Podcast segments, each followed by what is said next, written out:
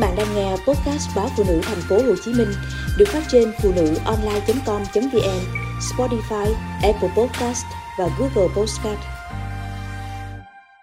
Còn thương rau dại miệt đồng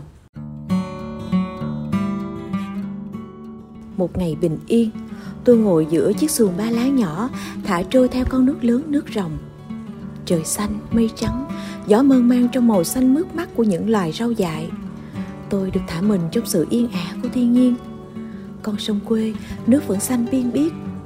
Chiếc cầu nhỏ bắt ngang sông khiến tôi không kìm được cảm xúc sao xuyến. Con đường mòn lọt thỏm giữa bờ cỏ hoang dại dẫn tôi trở về xóm nhỏ thân thương. Tôi nhớ người quê tôi hay nói vui với nhau.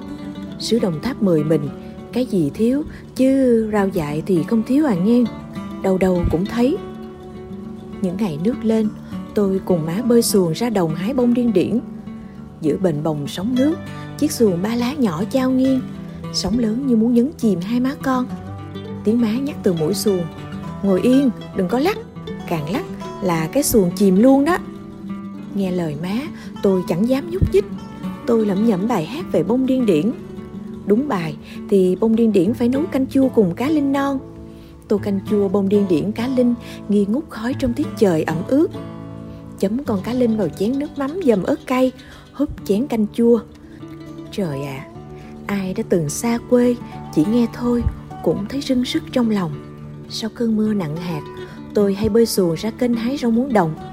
Rau muống nổi trên mặt nước rễ hút phù sa nên cọng no tròn cỡ ngón tay cái. Ăn thì giòn rụm. Đọt rau muống hái về rửa sạch. Ăn sống hoặc luộc chấm với cá kho mắm kho làm cho bữa cơm lúa mùa thêm ngon miệng. Rau muống cũng có thể nấu canh chua cá.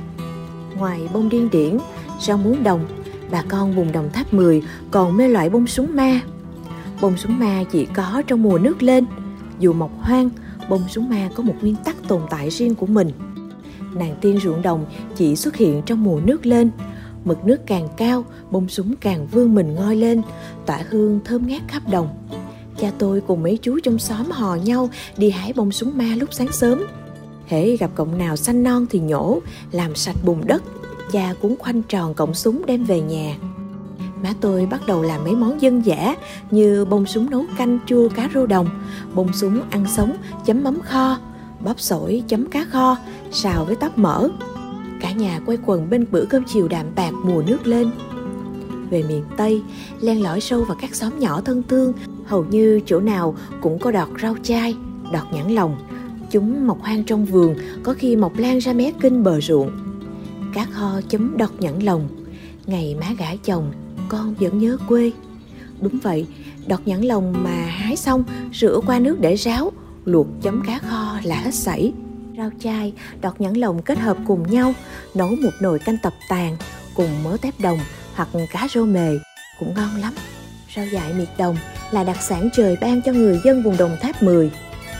Để rồi, người ở lại thì thủy chung một lòng, kẻ ra đi thì hoài niệm